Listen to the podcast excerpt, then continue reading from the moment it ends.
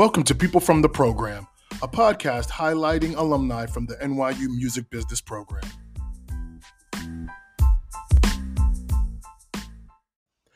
Welcome, everyone, to People from the Program, the podcast that highlights the career journeys of alumni from the NYU Music Business Program.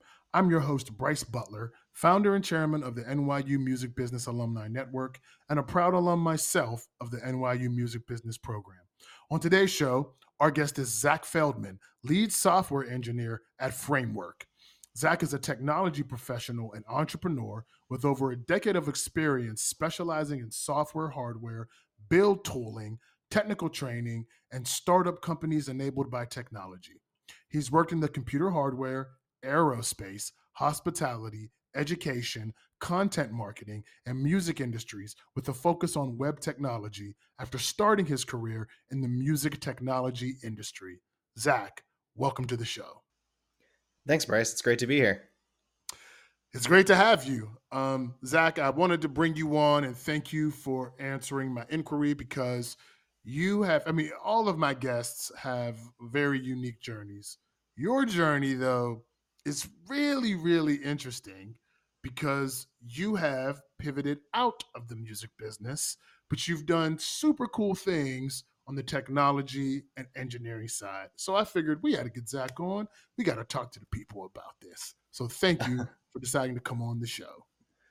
Thanks, Bryce. Yeah, that's uh that's a really high compliment. Thanks for saying that. Yeah, glad to be here. You know, I've listened to a few of the other episodes and uh, heard some of my former colleagues uh, from the biz- business program, music business program, on here, um, and it's cool to hear their stories. And yeah, I've definitely had a bit of a divergent path here, but uh, yeah, hopefully I can kind of show people that uh, music business degree, uh, you can really do anything with it. I think so. Yeah, anything in it, you hit it right on the head, and that's why I wanted to have you on to tell your story. Uh, shout out to our former guest Sam Tall, one of your, you know, another alum that you know. Uh, he's on the show, so I know Zach, you know him. So shout out to Sam. But glad to have you on, Zach. Absolutely, and yeah, I also listened to Brittany Holloway's episode, and I'm really glad she's doing well. So it was great to hear from her. Shout out to Brittany. That's right.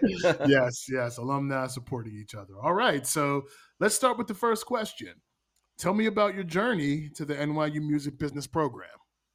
Sure. Yeah. So, um, so I guess it started in fourth grade or so when. Uh, oh man, you know, we, we, went way of, back, way back. Yeah, yeah. I know. Uh, you know, not necessarily starting in high school here, even, but way back when I started to get involved in music, and uh, basically it was the day that they came to the elementary school to demo all the instruments and have everyone kind of choose their path choose their weapon, so to speak, and uh, decide kind of what instrument to study initially. So uh, I picked up the trombone that day because the person who playing it in the demo uh, was playing the Star Wars theme on it, and I thought that was really cool. So next thing I know, I'm playing the trombone.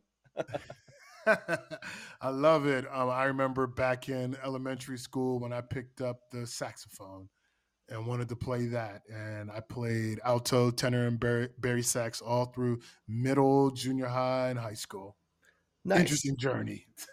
yeah, I think a lot of people in the program started out as instrumentalists and being involved in bands and that kind of thing, and you know different band programs and you know choirs in uh, high school, that kind of thing. So uh, for me, yeah, started out with the trombone and then you know played it throughout uh, elementary, middle school. My parents convinced me to stick with it in middle school. I was going to quit one night. I remember uh, kind of coming to them tearfully and saying, "I don't understand how to read music. I don't get this," you know. And they said, "Just you know, stick with it. Uh, you know, apply yourself. You'll figure it out." And I'm really glad I went over the hump and I did because then in high school I got very involved uh, with the high school music scene. So uh, you know, I joined the wind ensemble, the jazz band. Uh, you oh, know, then I also joined the choir, show choir, repertory theater uh, you know, all the kind of typical like high school music program things that I could do, I did. And my high school, Scotch Plains Fanwood High School in New Jersey, has a really well known music program in New Jersey, at least. And, uh, you know, got involved with the Moonglowers, which was the jazz band. And, you know, almost every year they were winning the state championships or oh, placing. Oh, okay. And uh,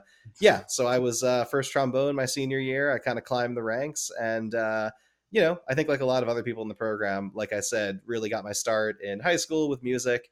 Um, but it was really, I think, the sort of like side music stuff that got me interested in the music business. And what I mean by that is, hmm. uh, you know, my freshman year, I started a band with a friend from Sleepaway Camp called David and Goliath. Um, and you know, this band, it was kind of funny. I was on the taller side, my friend was on the shorter side. So we'd introduce ourselves and say, I'd say, you know, David I'm Goliath. David. And he'd say, I'm Goliath, right? so Oh yeah. man, that's great. So so then okay.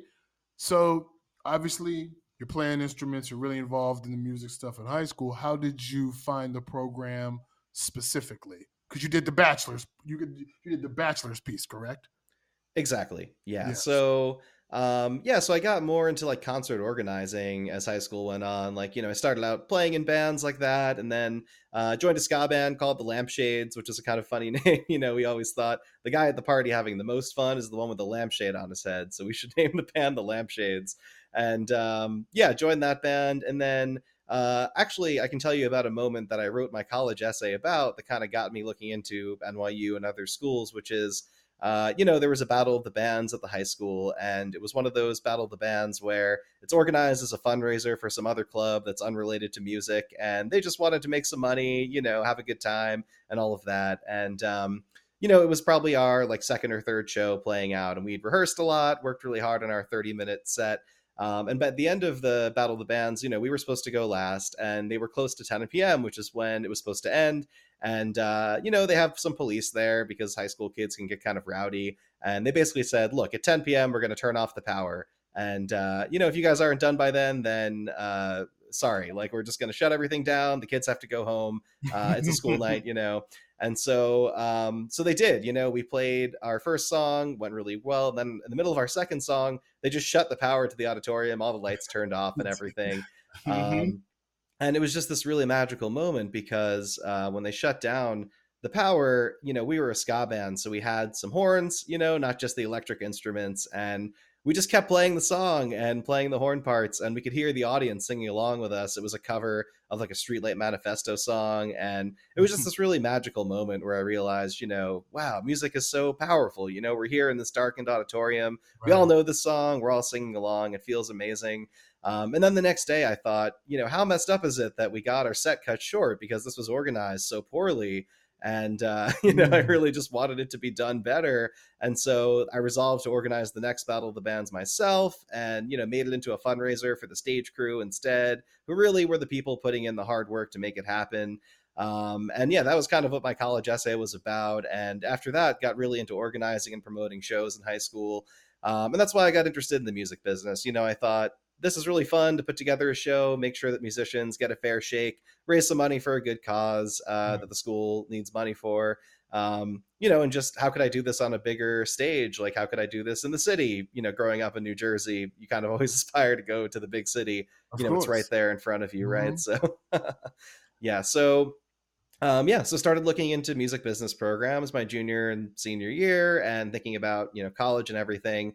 And uh, yeah, I think Sam mentioned too. There's not that many in the country, you know, especially no, at the time. Not. Yeah, mm-hmm. there were I don't know eight or ten to choose from, something like that. And uh, you know, NYU had one, and I always had thought it'd be really cool to go to school in the city. Uh, definitely went there a lot growing up, and always wanted to live there. And yeah, applied to NYU, put together the audition video. Did you have to do an audition video, by the way, I as, did. A, as a grad? What a great question. As a grad, I did not have to do an audition video. thank thank goodness for that. Yeah, that was uh, that was quite a process to like edit that whole thing together, get all the clips from different performances, and then uh, I think I had some fade transitions, like you know Star Wars style, just like wipe to the next scene kind of stuff, and I think they liked that. So yeah, but uh, put together the audition video, applied. Uh, you know, luckily got in. You know, I definitely know uh, it's pretty hard to get into NYU from what I heard at the time. It was like you know pretty fortuitous that it all worked out, and uh, yeah, that's kind of how I got involved. Wow, it's so it's so interesting that the people that organized the Battle of the Bands you know they will remain nameless but they directly affected your viewpoint and like I could organize this better, which launched you into more of the minutia of the business part of music. So I love those type of stories. Yeah, and I don't knock them. I mean, they were a bunch of high schoolers who, again, just wanted to do a fundraiser, have some fun with their mm. friends. I think they just lost track of time, and you know, it's just a typical kind of thing. But I thought this is kind of messed up. Like we all worked so hard and rehearsed so hard for this event, and you know, to just kind of not be able to play our whole set. And also, a lot of them really weren't musicians. They didn't understand how big of a deal that was. And so I just thought, I want to do something for the musicians. You know, I want to do something for the music kids. Those are my friends, and uh, that's why I got involved. So nice. Okay, no, I love that. So okay, so you get into the program, um, and then as you're going through the program, what was your favorite class from the program and why? That's a good question. I would definitely say calculus one. Just kidding. Hated calculus so hard. it was just so difficult. I thought, why do music business majors have to know calculus? Um, but I did end up taking it later on. I'll tell you about that when I talk about my career journey and everything. I took it again at some point, but uh, no, I hated that class when I was an undergrad. um, I would say probably, in all seriousness, concert management was really good. Uh, oh, I had yeah, Professor cool. Rich Neeson. He was a real gem, and just learning about like the actual business of what I'd done in high school was so cool. Like the splits between promoters, like how to load in a like stage show with 10 trucks. And he took us to see a Metallica loaded at MSG, like, you know, oh, wake wow. up at four in the morning, go see Metallica load in their whole show and basically turn it into, uh, you know, a concert venue from an ice rink. Uh, you know, we saw the teleprompters, we saw Lars Ulrich's underwear set up for him, which was kind of weird, but you know, kind of fun. So, welcome to the biz. that's right. That's right. Someone's got to put out the underwear at the superstars, and you know, Rich taught us that, and yeah, and I think uh, he just, you know, he was a really nice guy. He was the manager for Steel Pulse for a long time, and their touring oh, manager. And he just taught me so much about what this was on a professional level and what it would take if I really wanted to become a concert promoter um, you know, to some degree thinking this is really hard. You know, this is not as easy as it would have been, you know, just extending what I learned in high school, kind of. Um, but yeah, I was excited about it. And I think that was a good one. Um, and then I don't know, one or two other favorites I would say would be like, um, you know, actually aural comprehension, which is a really interesting mm. class. So, you know, that's like one of the music theory kind of classes where you really right. learn about how to listen to things and know intervals and know kind of how to just like hear the different patterns in music. And so, you know, as someone who'd been in bands and started to pick up guitar on my own and this kind of thing, it sort of cemented the theory behind the things that I'd felt I'd been hearing for years and made it like make more sense, you know, harmony, modes, all of this stuff. It was just like really magical um, and I had Professor Kraus for that, and he was awesome. So, you know, it's it's not lost on me, and and it, it can be very easy to overlook this because it's very basic. But the the journey through the bachelor's degree program has some has those subtle nuances from the graduate program. Like you almost get to so this will tie in more as we talk about your your background of you get um, this very well-rounded experience like most people get when you got your when you're going for your bachelor's because you're taking all these different classes. You may not be necessarily declaring a major specifically you know early or you might be trying different things whereas you know the graduate program you just go right into it. You know it's a couple intro classes but it's all music business stuff and then you're in stern whereas with the bachelor's program you know there's a lot more you're you're easing into the fact that before you get to the hardcore classes. So I think it's important just to even point that out. That's right. Yeah. I think, yeah, the grad program, I think it's like we don't have a lot of time to waste. You know, we got two years, we got to get right into it. The undergrad to me felt a lot like an exploration, like, you know, mm. do some theory, do some business, do some right. stuff in the middle, see where your, you know, interests lie and, you know, kind of what appeals to you.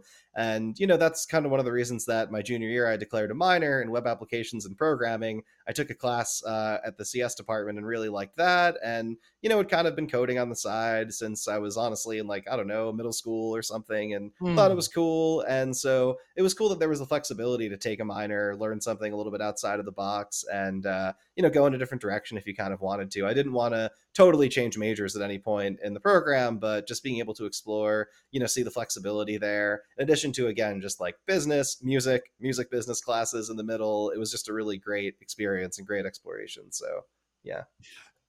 Not that we won't get too deep in yet, but the coding aspect, was there even back then something in the back of your mind saying, if I can combine music and coding, I would love to do something like that. Or was coding just something like like you said, oh, I do a little bit of this. Oh, they have a minor. Let me go ahead and just put this as a minor and I'll take some classes. Sure. Yeah, great question. I mean, um I think like at the time I kind of viewed coding as a little boring, which is funny in retrospect with what I've been able to do with it. But, you know, I just thought, you know, I don't want to be sitting at a desk all day, just like writing out code. And like, I don't know, it just felt to me like all you were doing was going to be staring at a screen all day. And I loved people, talking to people, you know, figuring out their problems, finding solutions, that kind of thing.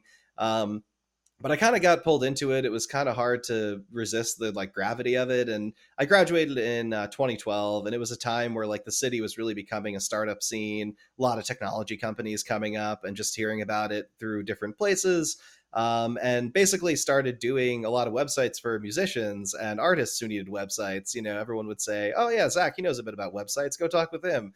And you know, that turned into like a little consulting business that I started called Sharp Signals my junior year, uh, where I had you know three or four different clients on retainer. Uh, one was a violin player. Uh, you know, another was uh, you know sort of chef's connection kind of restaurant uh, guide thing, and a few others. And you know, so the coding kind of pulled me in in the sense of well, I can make some extra cash, you know, and I can pay for those uh, you know Williamsburg keggers and not have to worry about the bills and that kind of thing um, you know, I'm not gonna lie, my parents paid my way through school. I was very lucky, okay. you know, and I have a lot of gratitude for that. I know it's not something I take for granted, you know, um, it's just like a, a, struggle for a lot of folks. So um, I wasn't super, super cash strapped, but it did feel like, okay, for the extra things, I could make a little bit of extra cash.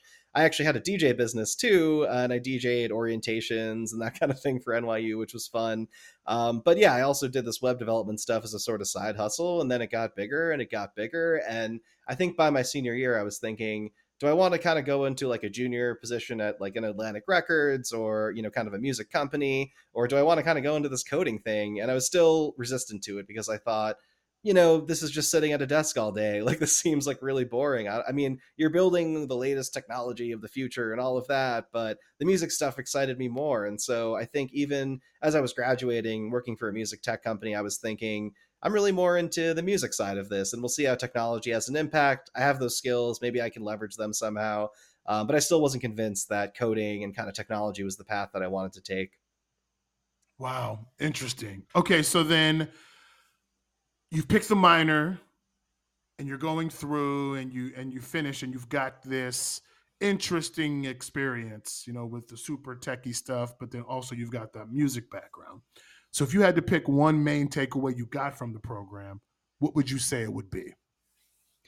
Sure. I think um, actually it's funny. It's like pay attention in writing the essay. you know, this is this like freshman right. class that everybody has to take as an undergrad, and everybody kind of hates it a little bit because they feel like it's very subjective, and you know, you get a bad grade and think like, well, I wrote the assignment. Like, what's so bad about this? But um, I guess my takeaway is like writing is a really, really important skill. And it's one of those skills, like we were saying, where, you know, if you're a music business major, you've got these skills you've learned that are transferable to any industry. And I think being able to write really well and having to take writing the essay and the advanced college essay course, the Steinhardt requirements were indispensable to my career because, you know, you have to communicate so much through the written word. And in the remote world that we've come to, it's just so much more important than it ever was uh, to be able to say like, okay, I'm going to write an email to someone. They have to understand me.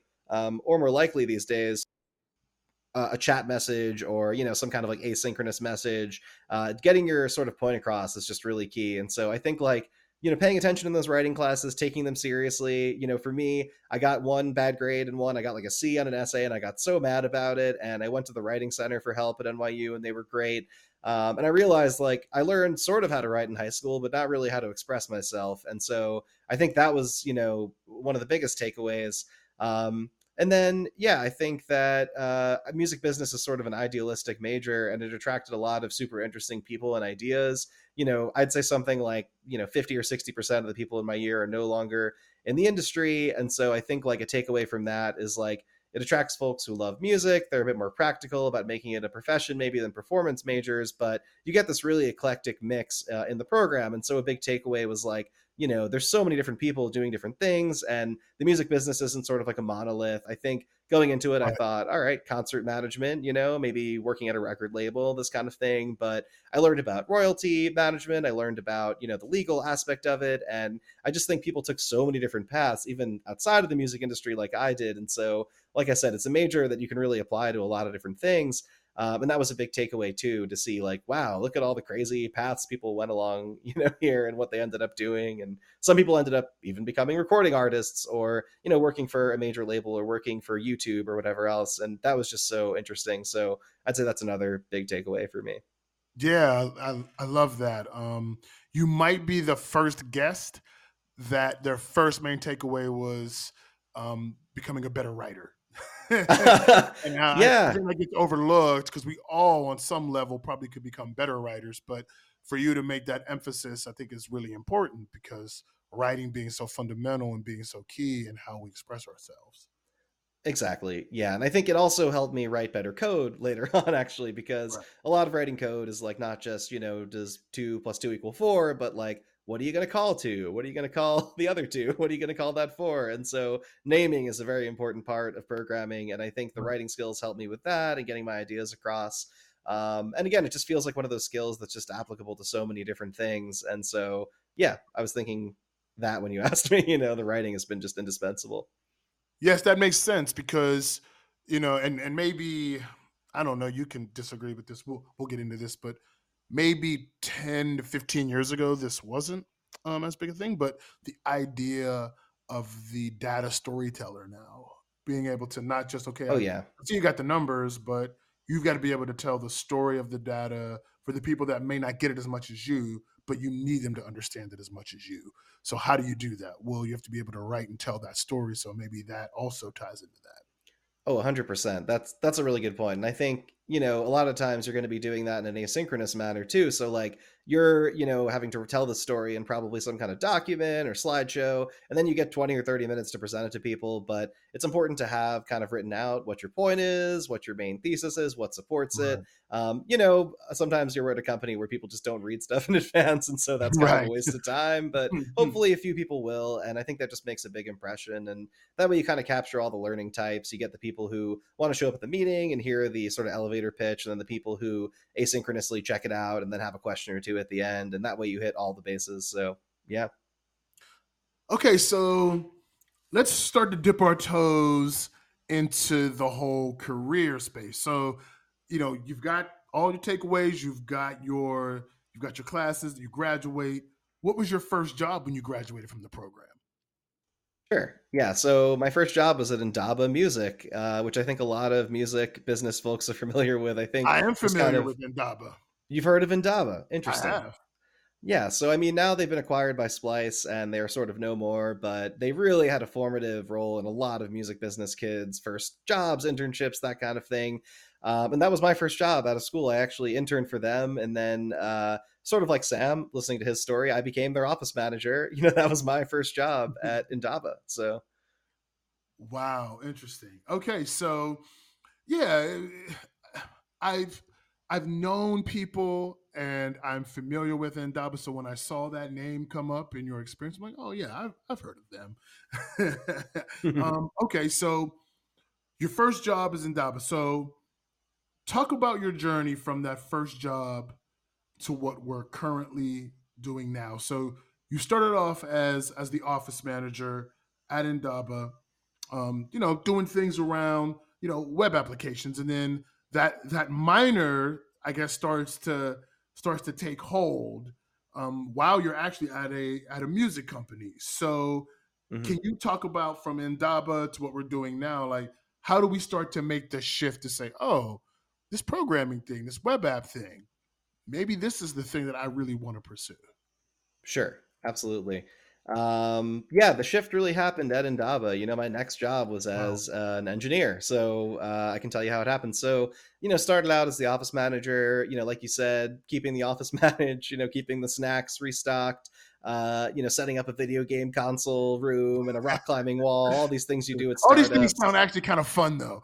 oh, it was super fun. And also got to plan a few industry parties, aka keg parties. You know, it was just like, oh, we're gonna come have Jukebox the Ghost play and invite all the people in the industry. And this is our networking opportunity. This is how we get the execs at Sony to come by or the execs at, you know, Universal to come by and chat them up about our programs.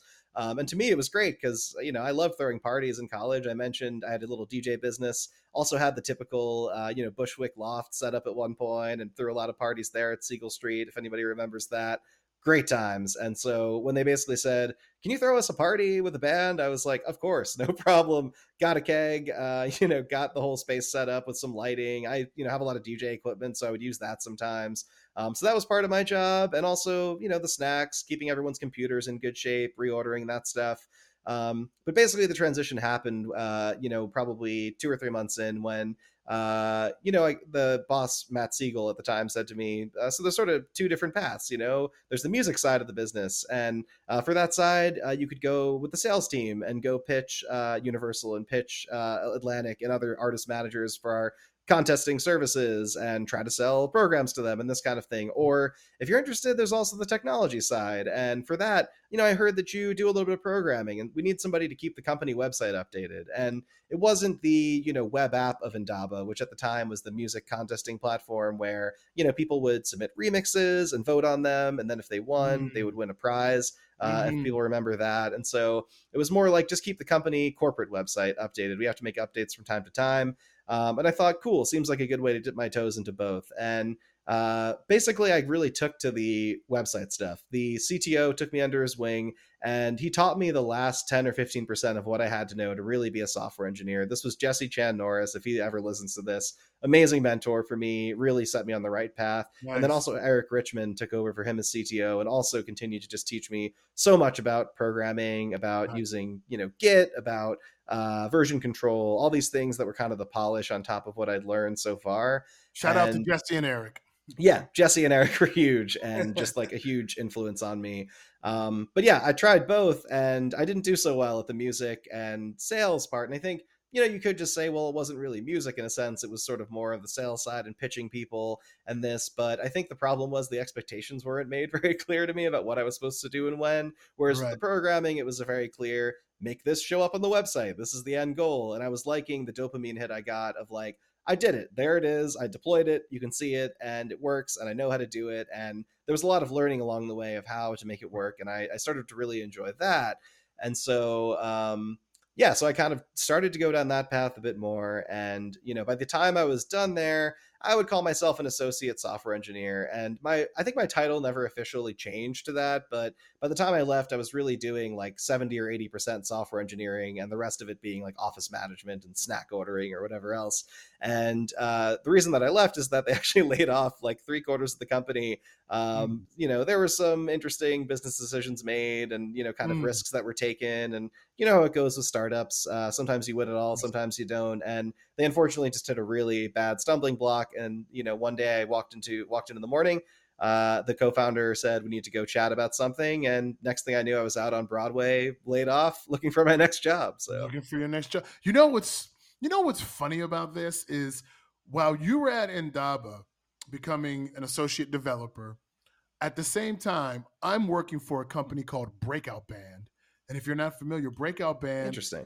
remix competitions branded competitions in the platform social you know social media engagement or an engagement tool using music to engage fans on people's socials. Um, and I'm working Sounds as a similar. marketing, and I'm working very similar, a competitor actually. um, I'm working as a marketing manager, so I'm reaching out to artists. We're at events trying to promote this thing. And around the same time that you got let go in December, I got let go no way. I'm sorry. So, was, so yes, it it's sucks. A startup. Yep, a startup. Same situation. Um, a lot of pivots. Um, some questionable decisions. So yeah, all of that was there, and yeah, just so funny how things kind of parallel each other. Okay.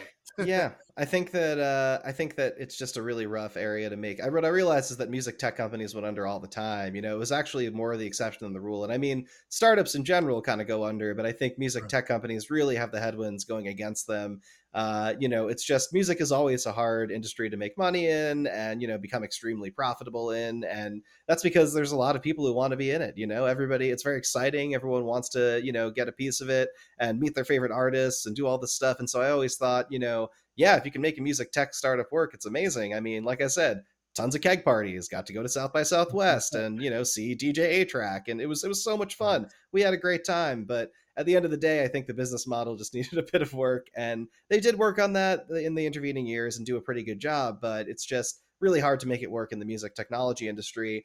Um, and you know, the truth is, other tech companies have it easier if they're just selling widgets in a more efficient way. You know, it's boring, but you can make a lot of money doing it. And uh, what I tried to do in my career is just steer clear of the people that were only just selling widgets more efficiently and try to do something interesting with technology. Uh, for gosh sake, so yeah.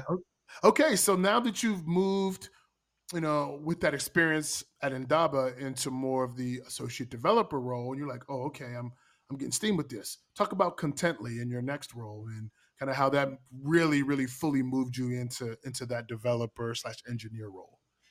Sure. Yeah. So um, so yeah, I was laid off and uh, you know, just sort of hanging out in my apartment, figuring out the next move was, looking around, you know, hitting up my friends and my connections and just saying, yeah, you know, had a first job out of school, but nine months in it ended and looking for the next thing. And uh, a friend of mine was the office manager at Contently, which happened to be across the hall from Indaba at 568 Broadway, uh, which was this building that had like Foursquare and all these like you know New York tech companies. Bitly was there for a while. Right. Uh, mm-hmm. tw- I think even Twitter had an office there uh, some at some point, but you know now they're X, whatever. We can talk about that later.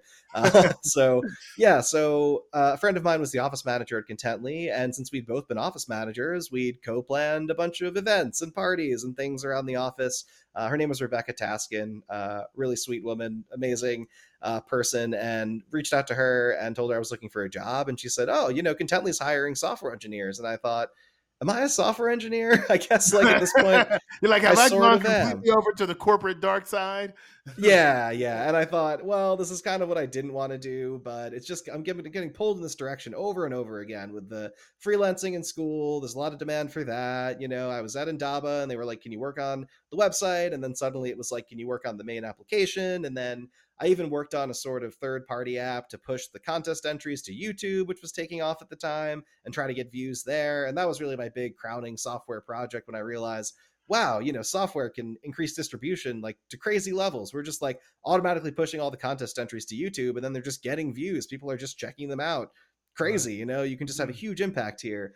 Um, and so I was talking with Rebecca, and she said, Look, we're hiring software engineers. Do you want to come in for an interview? And I thought, What the heck? Why not? Although probably you know, I think at the time the thing I was really worried about is I didn't have a computer science degree, and every like kind of fledgling engineer goes through this, especially if they are self-taught or went to a coding boot camp or something, where they're like, do I need to know the algorithm stuff? Do I need to know computer science concepts? Do I have to know, you know, sort of the um, you know, big O notation time of an algorithm? There's all these sort of like you know um, the lingo of software engineering. And it's funny because a lot of times co- companies they don't even really need to use that stuff necessarily but it's the way google started interviewing back in the day and a lot of companies just sort of copied it. And so my thought was i'm really afraid they're going to ask me computer science stuff and i'm not going to know it. But looking at the job description, I could do everything they needed me to do. They needed me to write Ruby and write Rails and write uh, WordPress themes and you know that kind of work. And I'd done all that mm. stuff. It was just like, are they going to need me to be a serious computer scientist or not? And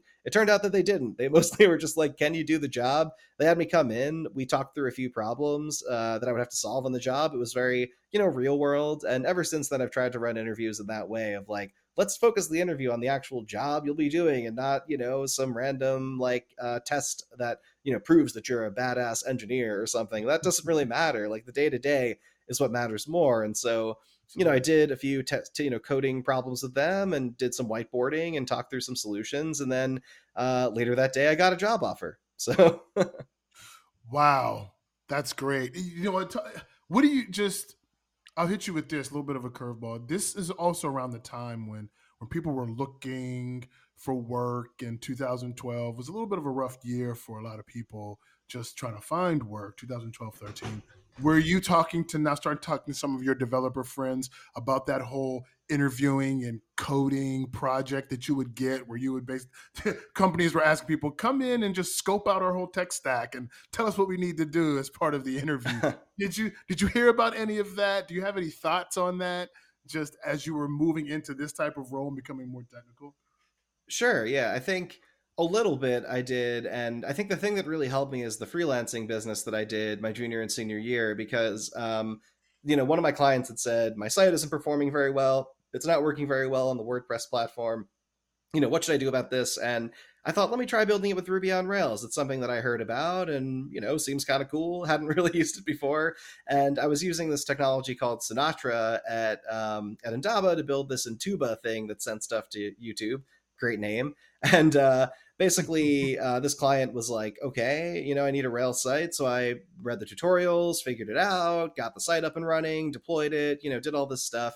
And then when I walked into the interview with Contently, they said, Yeah, we're a Rails shop. We do Rails only. And I thought, I just did a Rails project, a very simple one, but, you know, one that's uh, enough to teach me the ropes. And I think I actually, although it was a difficult time, it was just a few years after the financial crisis and, you know, in some ways not right. a good job market. I think it was a really interesting time to enter the technology market in New York City because there were all these tech companies starting and they all needed software engineers. And most of the software engineers were in Mountain View. They were in Silicon Valley. They were not in New York City. And if they were, they were mostly quants. They worked on Wall Street. They didn't really work in application development for web apps, mobile apps, that kind of thing. And so I think it was honestly just a matter of timing where it was just like, this guy knows enough to be dangerous, you know? Let's get him started here and see what he can do, you know? And what's funny is I think even four to eight years later, four to six years later, it became much more competitive. And so it's the kind of thing where I wonder if I walked into that company in the year 2020 or the year 2018, would it have gone the same way? You know, maybe not. I don't know if it would have. So I think it was just a matter of timing and,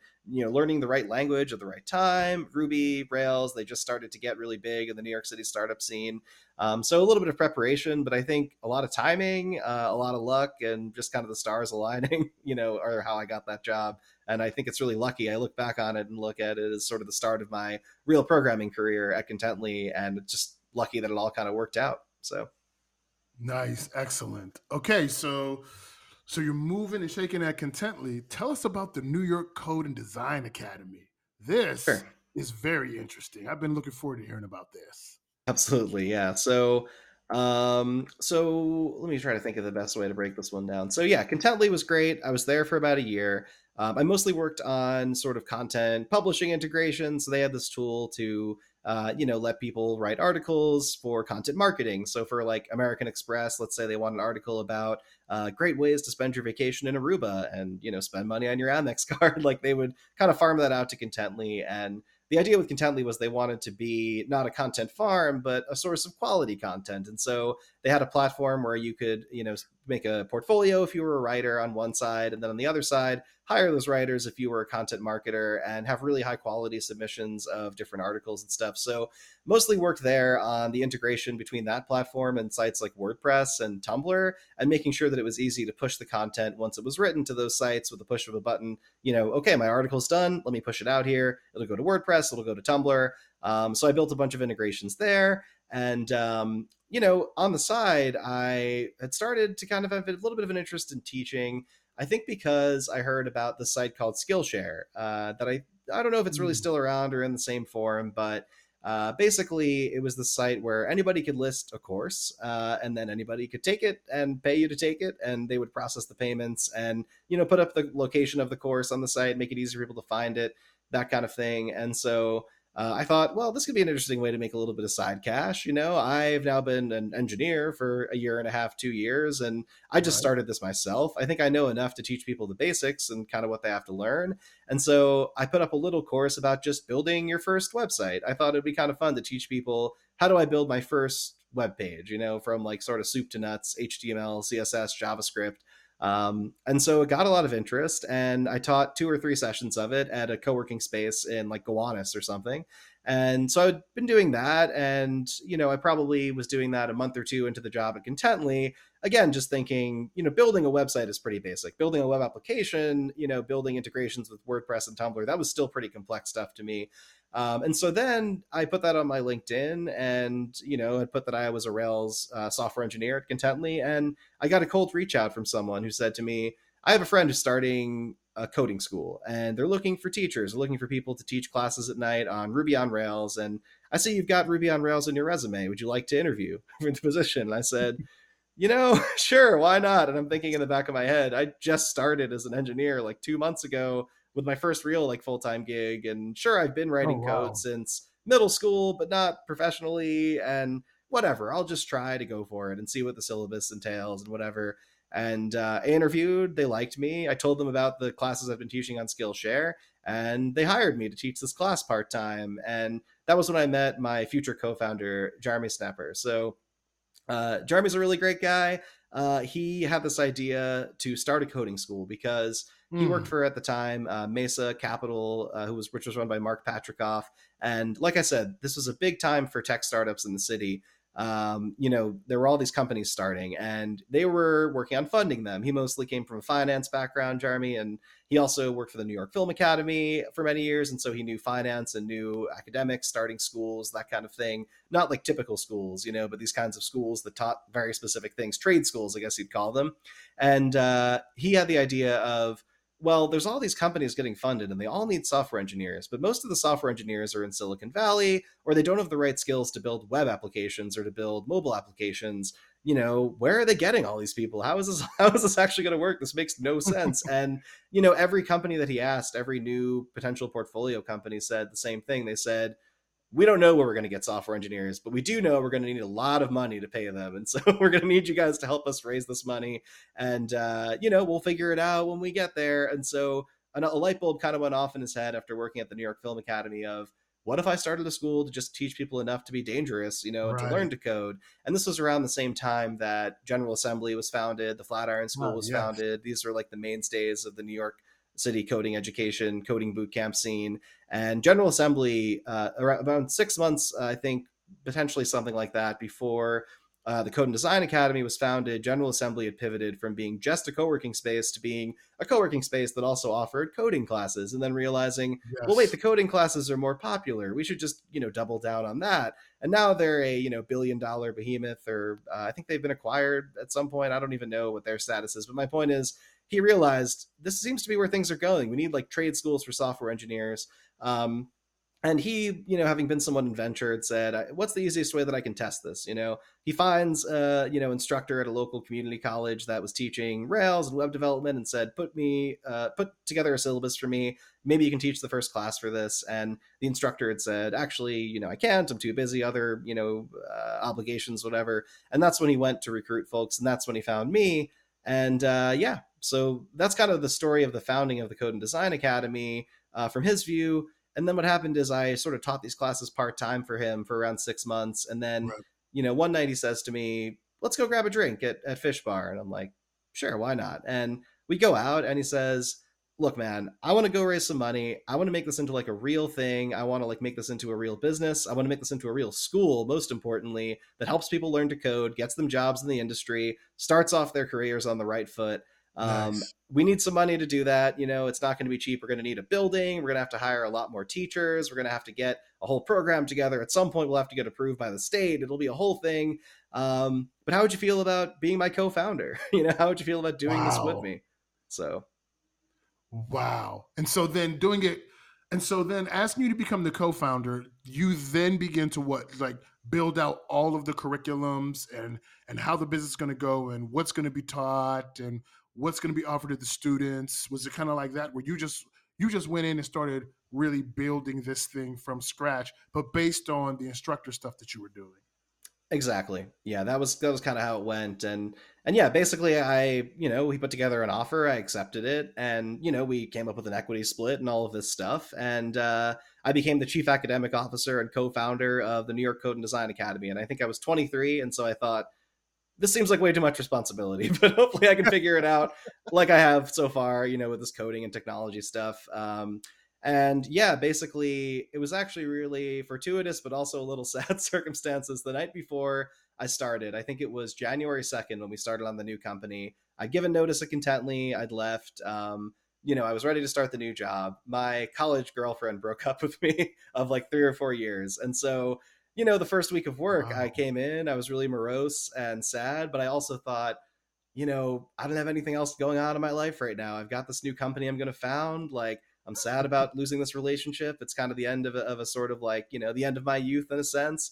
Um, but I'm going to throw everything that I have into throwing this, into making this startup successful, doing it right. And so the first thing I did on day one, well, actually, the very first thing we did is we met at a coffee shop and we thought we said what do you want to do about an office? Like we were gonna have to have an office. This was in uh, i don't know 2013 2014 something. So it wasn't like after covid where we're like let's just start remotely. We were like we need an office of some kind.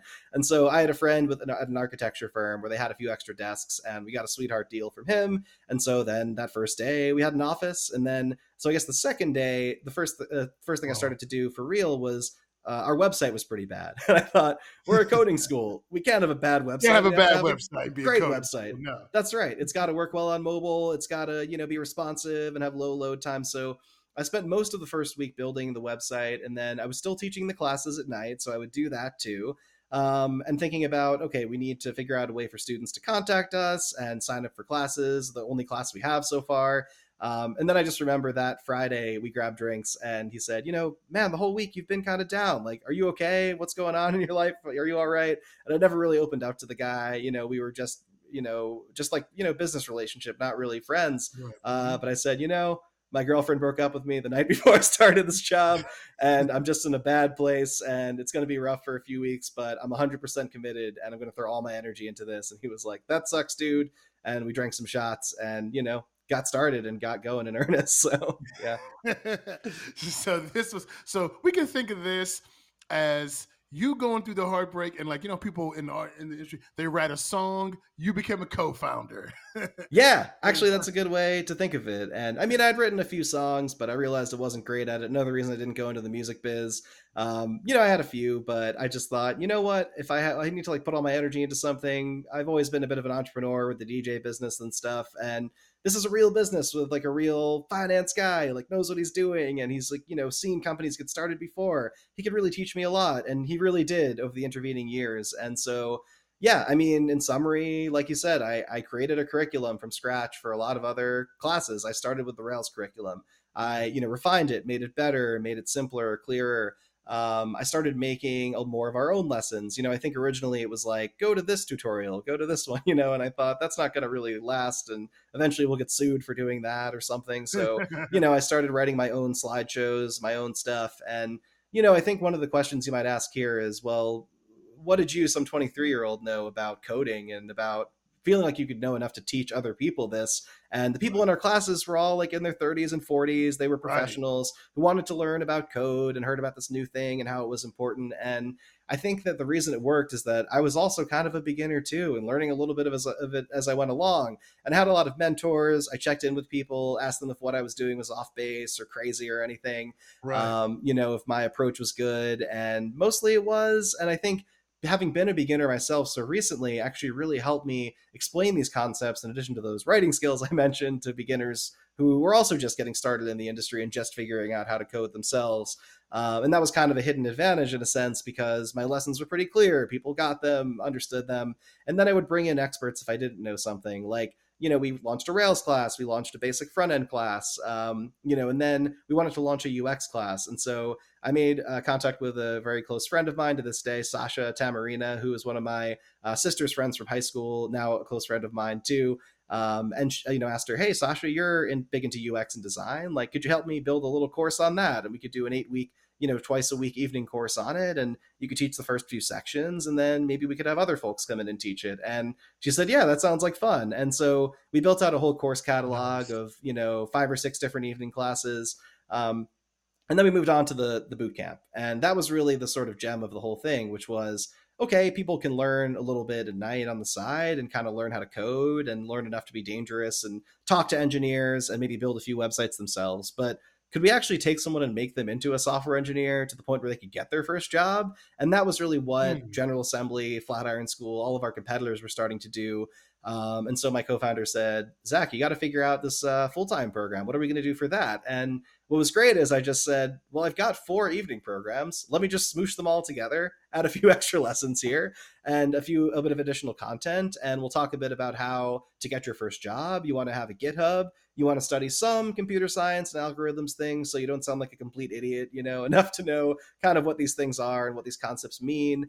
Um, and honestly, at that time, that was kind of enough to get you your first gig. And it wasn't a universal formula for success. You know, I think the problem with a lot of the boot camps is that they promised a lot and then kind of under delivered. But I think again, it was a really unique time in the New York City tech scene where you kind of could get a job after a three month long boot camp and get your start. And we saw pretty high success rates, especially in the early days with this. And then we added, you know, career counseling and other services on top of this to kind of layer on. And I think towards the end, it got more difficult. A lot more competition emerged, and the whole industry really consolidated a few years ago. But when we were starting this, there just wasn't much like it, and it worked pretty well. didn't work for everybody, but I was really proud of the students who, after graduating, you know, a few weeks went by, they'd get their first job, you know, and then some people it took a little longer, but eventually they'd land that first gig. And then others might say, you know, I learned a lot about coding and technology, but I'm not really cut out for it. And they at least have that knowledge in whatever career they were in you know, we weren't 100% perfect with every student, but I think the main thing was this was a unique time where there was such a high demand for engineers people wanted to take on folks who could learn. I don't really know if that's the case as much anymore, but at the time it was, and it kind of worked. So, right, and uh, just to be clear, the the New York and Design Academy was eventually acquired, correct? Yes, that's true. So I got to go through the whole startup journey cycle from two people working at my friend's architecture firm to we have our own offices downtown in the financial district that we redecorated ourselves. I have a staff of 30 people under me. My co founder has a staff of 40. Uh, you know, mm-hmm. I'm running the curriculum department, but also the engineering department because we have to have a portal for all the students to sign up and, you know, take their deposits and stuff. And it became a huge enterprise. Like within three years, we had locations in New York. We also had Philadelphia. We had Amsterdam, which was really fun. Um, I got to go out there four or five times to set up our location there, hire instructors, teach a few of the classes myself.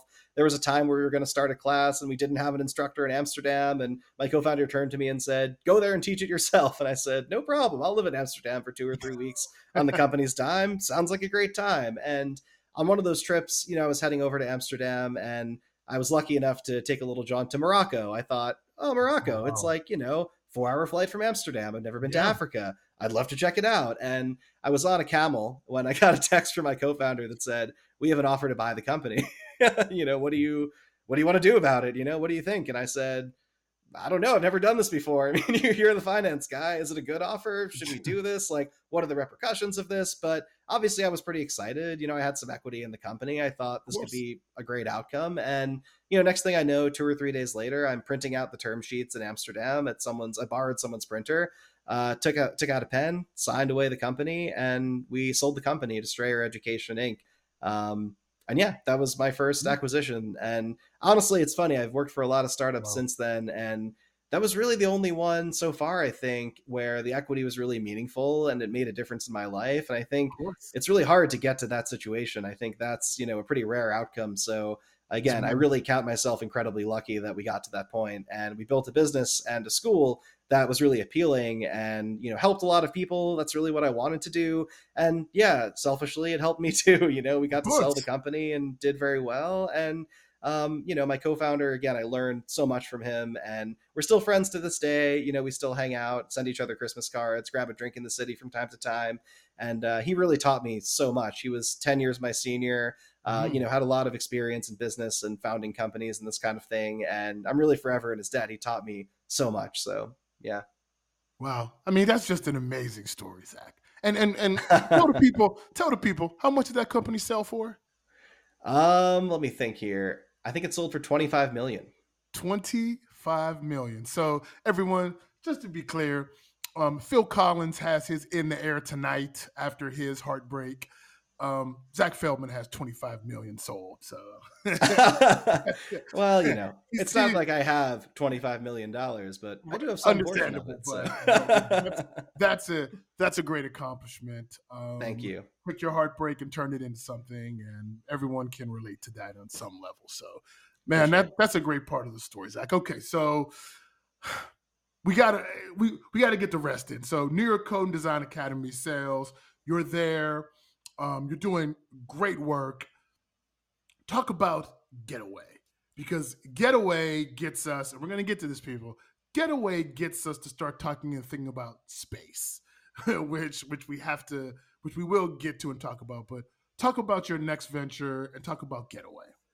Sure, absolutely. So, um, so basically, yeah, I after getting acquired, the typical thing happened where you kind of get disenchanted with whoever bought you, and after six months, I said, I don't really want to be here anymore. You know, this isn't really what I want to do anymore. I, I again had a lot of people reporting to me. I don't know, 15 20 25 whatever it was and i was basically managing all these people and i realized i got really far away from the technical work that i really loved and so uh, went on vacation with my now wife who by the way i met through steinhardt. You know she's amazing bernadette. And she was in the music education program and we met right. through mutual friends um, Shout out so to have, bernadette Exactly. And I have NYU to thank for that. Love her very much. And so I was on vacation with her at the time, my girlfriend, and really, you know, sort of having the heart wrenching decision of like, should I leave? This is what I've done for, for, you know, three, three and a half years. I put all my life into this. Like, is it really the right time to leave? And decided to come back and tell my co founder I had to get out.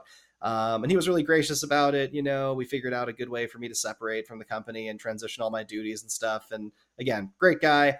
And then I was looking for kind of the next thing and just like Googling around, looking for cool stuff on the web. And I found tiny houses and I thought these are cool. I've always been kind of into architecture. Um, did a summer program on architecture at Pratt uh, when I was in high school and loved it. And uh, these tiny houses came up called, from this company called Getaway. They look kind of cool. And so I reached out, sent a cold email, and said, "Hey, you know, I just um, sold a company. I'm a tech guy, looking for my next thing, and uh, excuse me and you know do you guys need any technology help? Is there anything you need help with? You know maybe i could do some freelancing for you or something. I wasn't really ready to just like you know dive headfirst into the next thing um, and they replied the next day and said actually yes uh, we just had an intern. It was supposed to build out a bunch of tech stuff for us this summer and fortunately it didn't work out and now we're in the position where we don't have an easy way to see who's coming the next day at our first location. We have four cabins there uh, and to find out who's coming, we have to do this really inefficient thing in our WordPress plugin to get that information. So if you're able to build something that shows who's just going to arrive each day, that'd be amazing, and we'll pay you for that. Um, and they were willing to pay me in both nights, free nights in the cabin, and money a little bit. And I thought that sounds fun. Sure, why not? And so I built this tool that would email them every day. It would sort of scan their WordPress database and put together a list of all the reservations and tell them this is who's coming today. And that was how I got started at Getaway. Oh wow! I mean, it's it's just so interesting. What what was it like though transitioning from this huge undertaking and thirty people under you, and you know being a co-founder and then having the company so to to working and being a getaway for what it was like four years like like what was that what was that transition like in trying to complete that work it was honestly great because when i went to interview with the company i think there were I think I was employee number seven or eight, something like that. Oh, wow. And okay. I went to interview at their, uh, they had an office at Green Desk in uh, downtown Brooklyn. And I walked in, and basically it was this one woman, Sarah Relo, who's also amazing. And she said, Yeah, John is just out to lunch, but he'll be back in a sec for your interview. And it was just her sitting in a little room.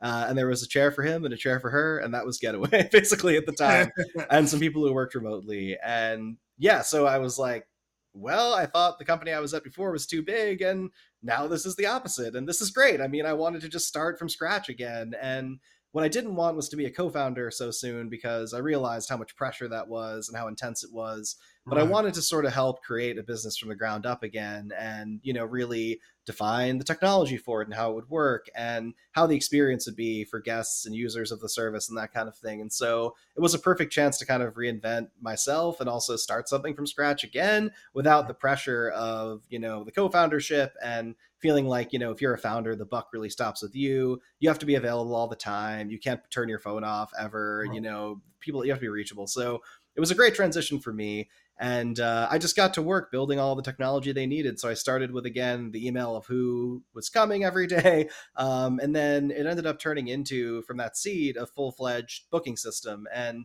the founder said to me like i really want to build a lot of stuff from scratch. I want to create our own cabins you know from scratch and design them from scratch and build them uh, maybe not ourselves maybe with some help from contractors but you know really know how they come together and the costs behind them. And i want our technology to be the same. You know i want to build our own booking system. I don't want to use some off the shelf thing that looks crappy that's hard to use. I want to build a really good experience for users uh, to be able to book the cabins. And so I thought, well, Rails to the rescue. You know, I now know Ruby on Rails really well because I spent the last three years teaching, you know, hundreds of people how to use it. And uh, I got to work building this uh, Ruby on Rails monolith. That's what we call it. And uh, I remember I built the reservation system. I was on a train ride visiting my uh, wife's family in Germany, and um, I had like five or six hours offline. And so you can do development work offline if you uh, set up your server correctly. And I spent five or six hours building this algorithm to figure out is a night available if we have this many reservations you know can you book this night right. and it worked and i wrote a bunch of automated tests for it and stuff and um,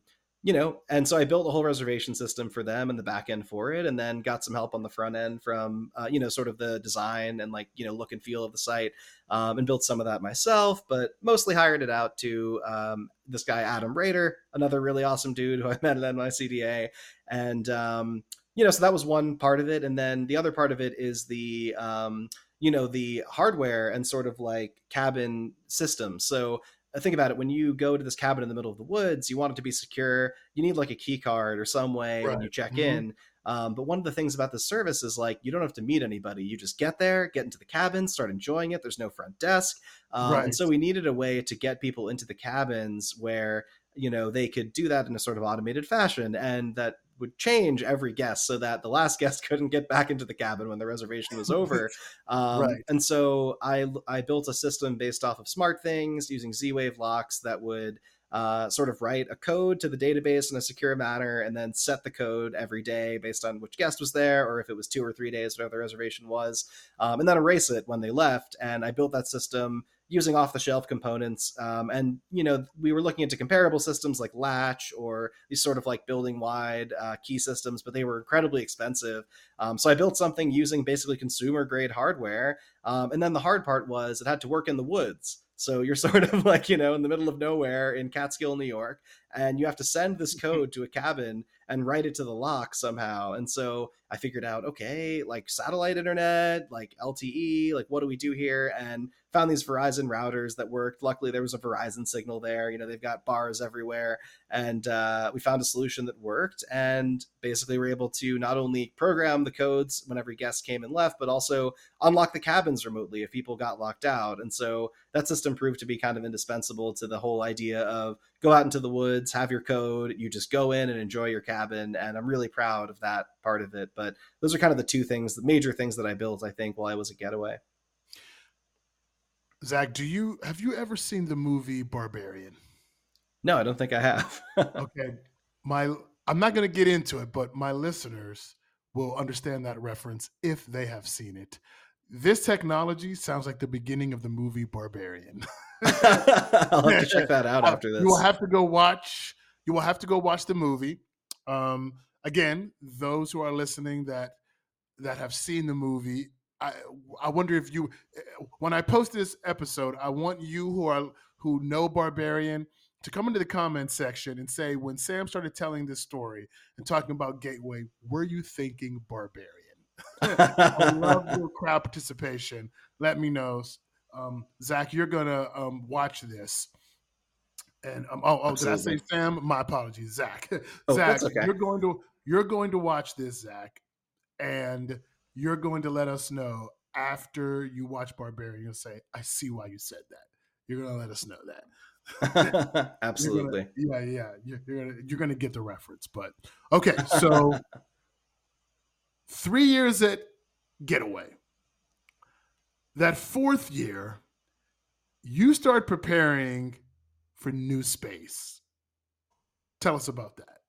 Sure, absolutely. Um, so, like all good things, you know, for me, Getaway came to an end, and what happened is uh, it just got too big, you know, kind of like the Code and Design Academy, and right. it got a little bit more into politics and a little bit more about you know arguing for different projects to get done, and kind of like a little less about innovative technology solutions from the ground up.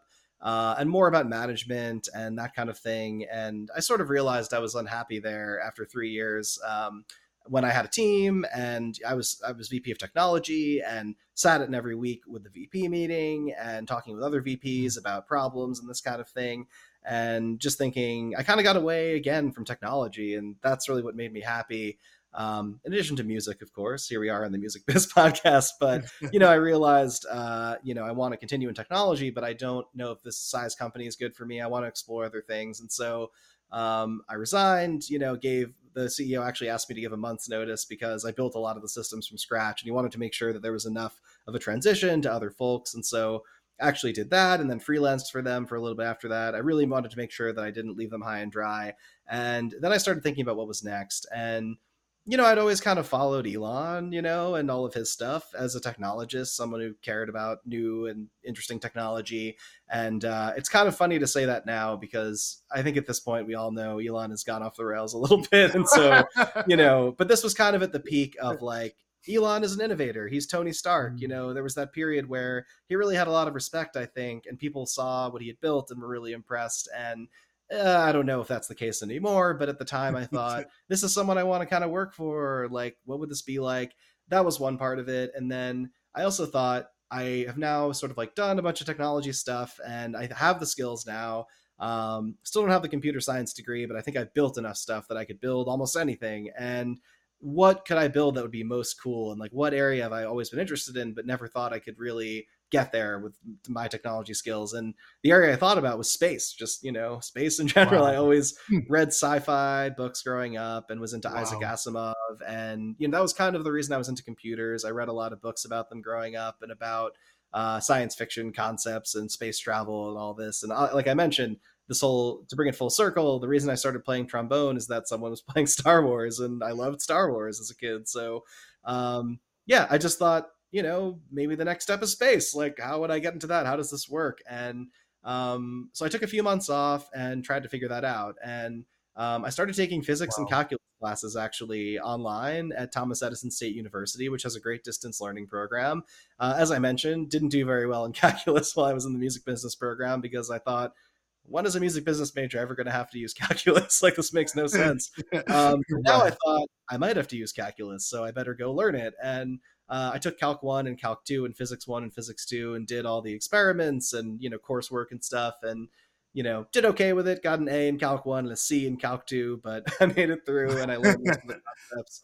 Um, and then I started talking with folks in the industry. I just started gathering intel, like you know, tapping all my LinkedIn network. And I didn't know almost anybody in aerospace. I mean, I went on my LinkedIn and I knew people in hospitality and in education and all these tangential, not even tangential industries. And so um, I basically took any connection I could find and I emailed my family, I emailed everybody I knew and said, you know, or called them and said, if you know anybody in aerospace, please send them my way. I want to know more about it. Just like send me folks who know.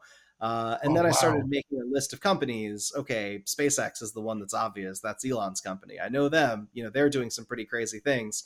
Um, and then I added a bunch of other companies to the list: Relativity Space. Um, you know, I can't remember all the rest of them now because some of them have gone under since. But I made a huge list of space companies, and I applied at all of them basically, and just uh, you know, wrote, spent a lot of time writing cover letters. Again, I took a few months off to really dedicate all of my time to this and, you know, explained I've been in other industries and I've built technology from scratch. And I think I can learn what I have to learn to be successful at these companies and, you know, really trying to tailor each cover letter to each company and trying super hard to like make myself stand out and all of this. And I heard back from nobody, you know, it was really mm. um, so yeah, so at a certain point, I made a connection with somebody who knew somebody who knew somebody at SpaceX. Basically, my sister's college friend's friend or something like that was at SpaceX, and got on right. the phone with him and chatted it out. And you know, he kind of recognized like you are kind of a guy who might be able to fit in here. You've been pretty scrappy at all these startups, like you know, it seems like you might have a chance here. Like, sure, I'll make an intro to one of the hiring managers. And I finally heard back from someone. And so wow. heard about this position at SpaceX on the software delivery engineering team. And um, I was like, what's that? I have no idea. I've never heard of that. and um, what it actually was is the team that sort of made sure that other software teams could be efficient. So, you know, software engineers have to use a lot of different tools uh, of the trade in order to be successful. And so, for example, one of them is like test automation. And what that means is like, you basically write code to make sure that your code works correctly and validates that it does what you expect it to. And obviously, in an environment like SpaceX, that's incredibly important to make sure that your mission goes right. And especially when human lives are on the line, that, you know, uh, the like oxygen systems work correctly. I don't know. I'm just spitballing here, you know, but there's lots of stuff that has to work right. And so what this team did is it maintained all the infrastructure that all the other teams used to run those tests and made them go faster. Um, also maintained all the source control and kind of like code repository stuff. Um, there's some stuff I can probably say on the air and some stuff I should refrain from, but generally that's what the team Fair did. enough. Yeah, and uh, helped teams across the company to do that. And so um, got my interview with software delivery. Again, I spent so much time on it, really making sure I was prepared, uh, looking into all my interviewers, like maybe LinkedIn stalking them a little bit and seeing what they had done and kind Right. of learning about them. Just really, I put everything into this interview because it meant so much to me. It was the only company I'd heard back from. Um, you know, it was really my only chance to get and break into the industry, and it was one of the most impressive companies to me. So, um, yeah, so went through the interview process, and you know, it was really hard. There were like four different interviews. Um, they were very intense, you know, all the way from algorithm problems, coding tests. You know, you can read online about what SpaceX does to interview people, but it's a pretty intense process. And luckily, made it through each step. And then next thing I knew, I had a job offer, and they said you have to move to LA, even though the pandemic just started. If you want to do this, So Wow. had to have that conversation with my wife. Are you willing to move to LA for this dream? Is this okay? Can we do this? You know.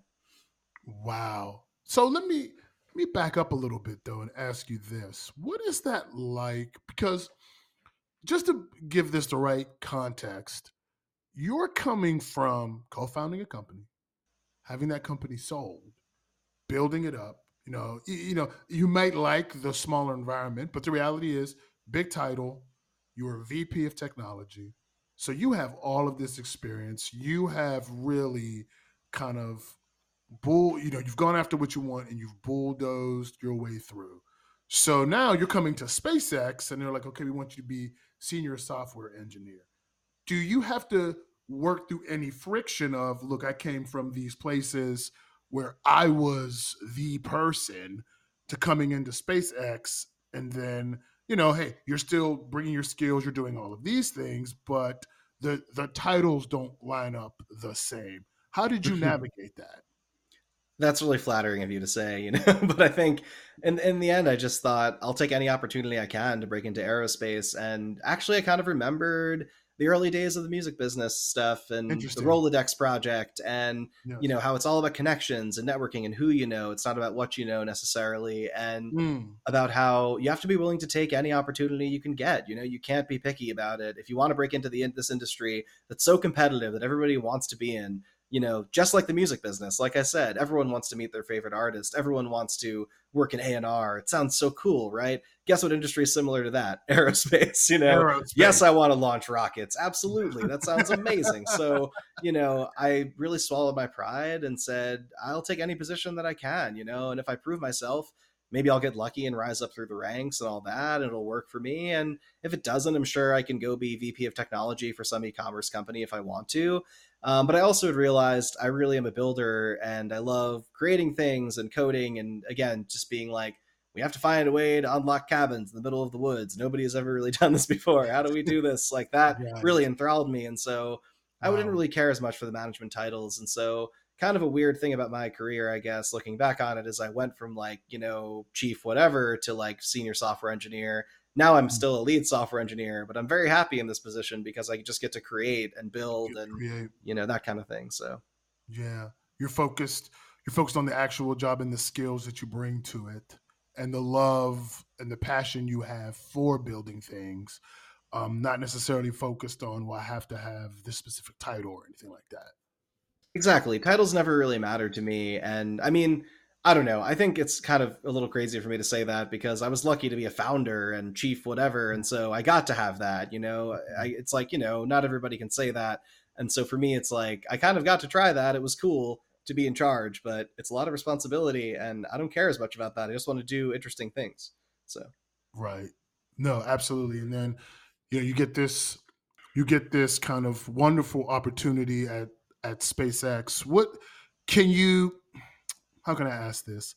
Let's go into a little bit of just. I'm interested in the idea of the other engineers you're you're working with, and kind of can you give us some of the inside baseball of what that process was like doing that at SpaceX versus working with other engineers and the and the um, technical teams at some of your other companies? Like, was it night and day, or did you find that there were some similarities?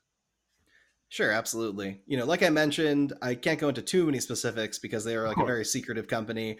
Uh, but I think one way to look into it is that uh, one of my coworkers, Erin Ishimoticha, I hope I'm saying that right, Erin, if you ever listen to this, um, she wrote an article for Stack Overflow about what it was like to work on my team, the software delivery engineering team. And so uh, there were a good number of things kind of revealed in that article that I can talk about. And I think um, I guess yeah, I can just say generally the caliber of engineer was super high there, and right. Mm-hmm. I learned things that I never had learned at other companies. And I think part of it is that I had been in kind of leadership positions, and so I had people under me a lot of times before that, and I rose up through the ranks because I guess I was good with people or whatever.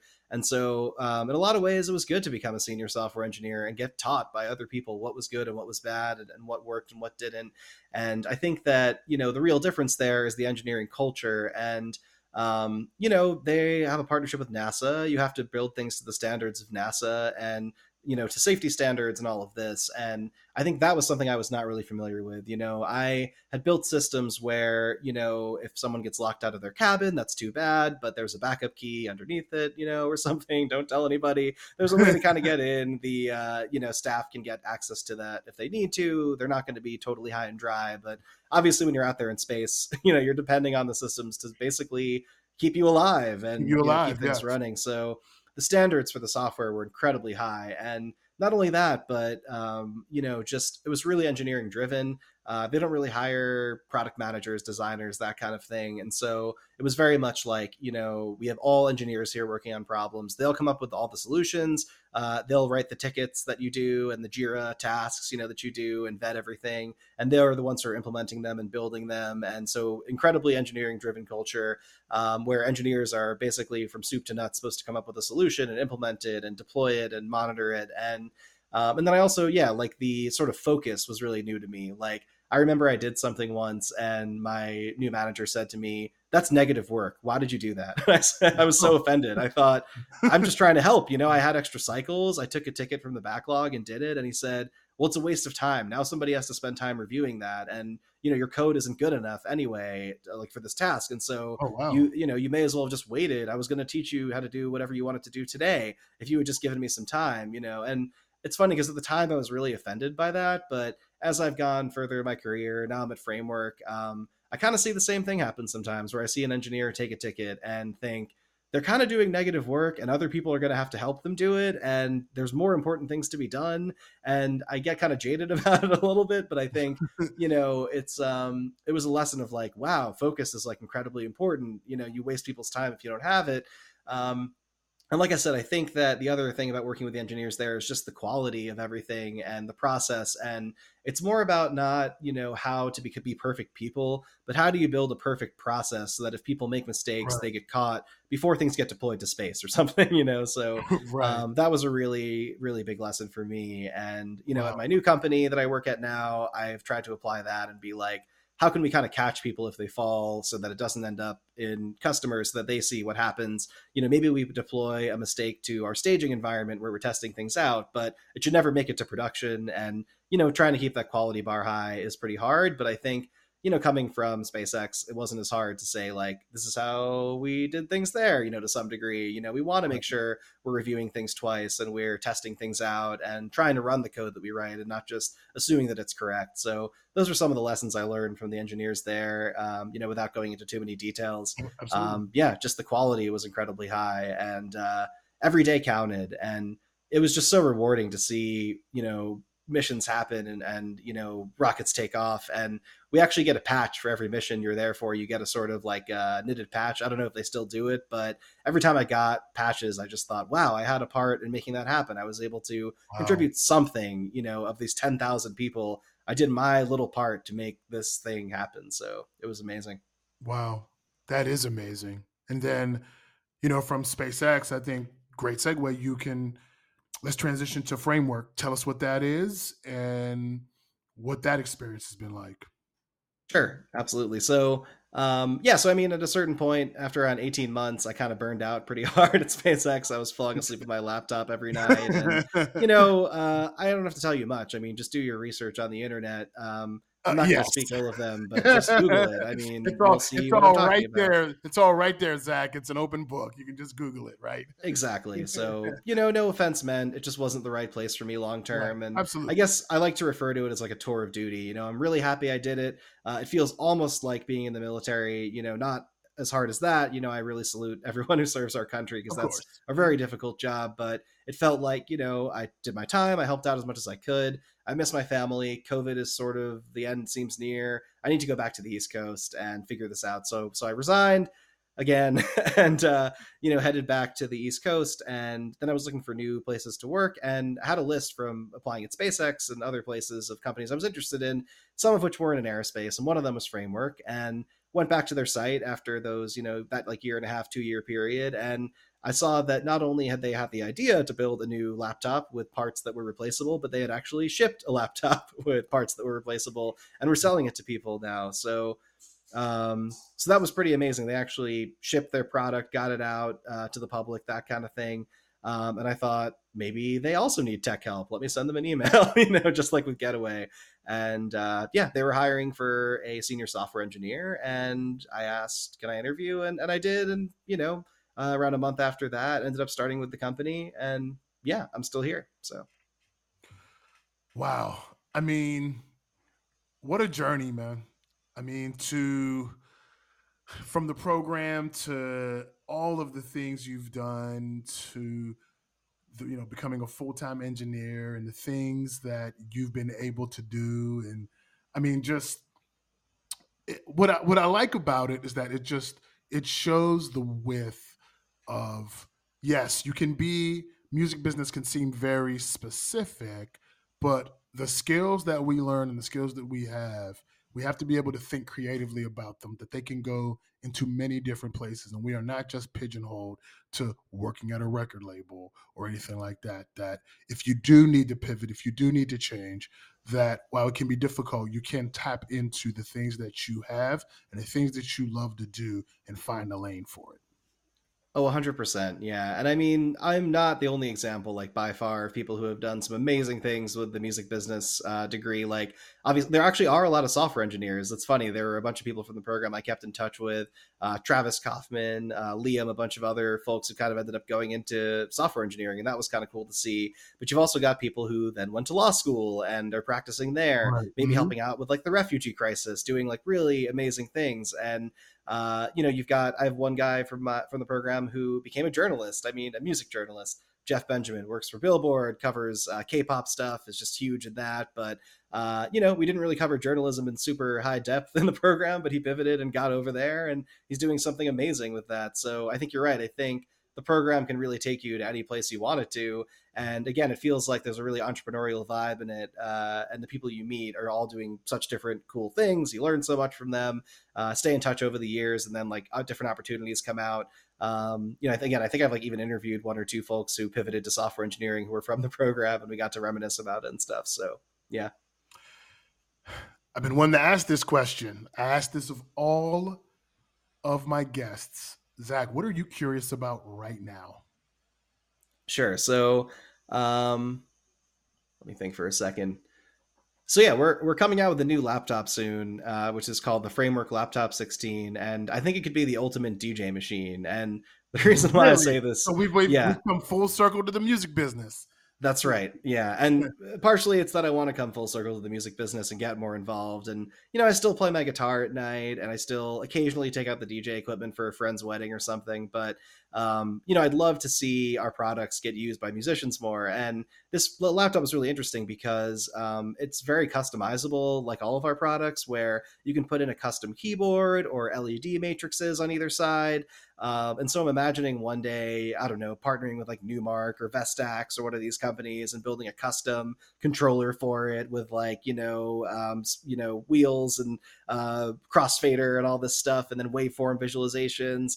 Um, so yeah, I'm excited about that. I'm actually working a little bit more on the firmware and like hardware side these days as much as I can. I'm learning really curious about that, trying to learn more about it, and kind of moving not only from uh, doing like web development, but also to like how can I work on hardware a little bit, and you know how does a computer actually work? Like how do you make a rock think is kind of the question, and I'm trying to learn more about that. So I'd say that's what I'm most curious about right now. Wow, very cool. My final my final question. If you could go back and talk to yourself on the first day that you started the program, what would you say to yourself? invest in Bitcoin or buy more Tesla stock. Just kidding. invest in Bitcoin. Time travel. Uh, no, but I think, um, yeah, I guess I would say like pursue the parts of it that appeal to you the most and don't take the easy path. Like, you know, I think some people go to school and they're like, there's a curriculum, there's sort of a menu of classes. Let me just like, you know, take the easy ones and party and, and all this stuff. And I mean, that's great. I partied a fair amount at school, you know, and enjoyed myself and everything. But I think, you know, there's sort of the prescribed path, then there's the path you can make for yourself. And I think Sam really mentioned this in his uh, his podcast interview where he said, um, you know, something like uh, things aren't always going to go the way that you think they're going to go, and like life isn't just like a prescribed like journey. There are like every step is outlined for you. And I think when you start college uh, or you start a program like this, you think like there's a way to get to where I want to go and do what I want to do, and I have to follow that path and do that thing. But I think like it's just important to be curious, pursue your interests, don't take the easy path. Like for me, that was taking a minor in web apps and programming after I found a passion for that. Uh, building those artist websites as a freelancer, and you know that ended up being something pretty amazing. And studying abroad in Prague, I learned about Europe, and you know when we opened the coding school in Amsterdam, I knew a lot about uh, just like the geography, how things work over there a little more. So I think like, yeah, do those things. Don't be afraid to get out of your comfort zone and do something crazy. Um, and yeah, just pursue the parts of it that appeal to you the most and don't, you know, uh, let your curiosity go unsatiated, I guess. I think that's a good, I think that's a good place to end it.